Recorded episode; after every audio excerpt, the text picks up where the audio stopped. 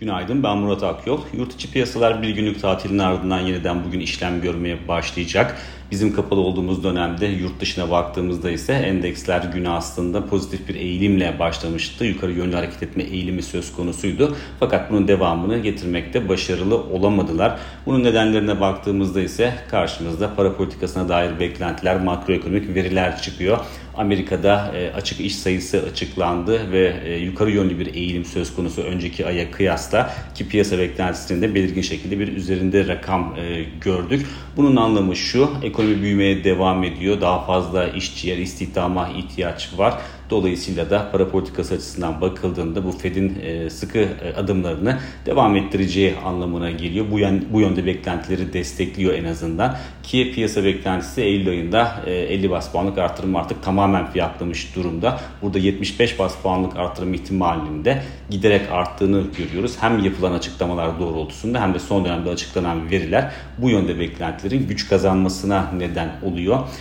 Diğer taraftan Euro bölgesine baktığımızda ise orada da dün Almanya'da enflasyon rakamı açıklandı ve son 50 yılın en yüksek rakamını gördük Almanya'da enflasyon tarafında. Almanya bölgenin en büyük ekonomisi. Dolayısıyla Almanya'daki enflasyon aslında bölgedeki Euro bölgesindeki enflasyon rakamı için öncü bir gösterge niteliği taşıyor. Dolayısıyla Almanya'da enflasyonun yukarı yönlü hareket etmesi demek aslında Euro bölgesinde önümüzdeki e, verinin yukarı yönlü hareket edeceği anlamına geliyor. Bu da tabii doğal olarak e, Fed'in ardından Euro bölgesinde ECB'nin de e, sıkı bir adım atacağını, sıkı para politikasını devam ettireceğini ve güçlü bir adım atabileceğine işaret ediyor ki orada da zaten son dönemde 50 bas puanlık arttırım ihtimali biraz daha güç kazanmıştı. Zaten bir önceki arttırım da 50 bas puandı ama şu anki veriler ve söylemler sanki 50 bas puanın üzerinde bir arttırım ihtimalini de e, ortaya koyuyor. Masada en azından 75 bas puanlık bir arttırım ihtimali de artık var. Bunun olması da zaten hem Fed'in sıkı para politikası hem ECB'nin sıkı para politikası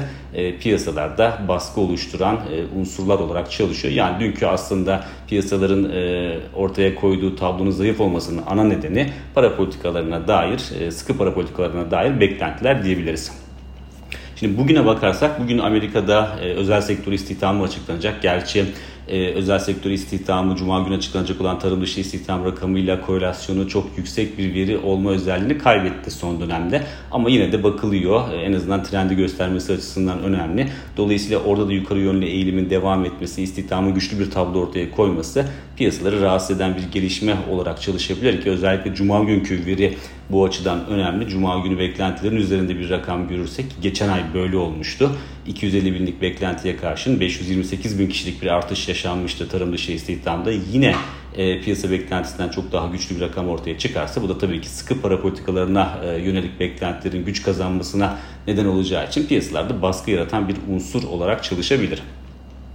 İçeriye döndüğümüzde ise bugün içeride e, ikinci çeyrek büyüme rakamı açıklanacak. Ortalama piyasa beklentisi yaklaşık olarak %7,5 civarında bir büyüme e, göreceğimize işaret ediyor. Ama çok ciddi bir piyasa etkisi beklememek lazım e, gayri safi yurt hasıla rakamının ardından. Çünkü zaten 2 ay önce e, sona eren bir döneme ait veri ve bunun yanında Türkiye'nin gündemi şu anda büyüme değil daha çok enflasyon. Dolayısıyla verinin etki derecesi de muhtemelen limitli kalacak gibi görünüyor.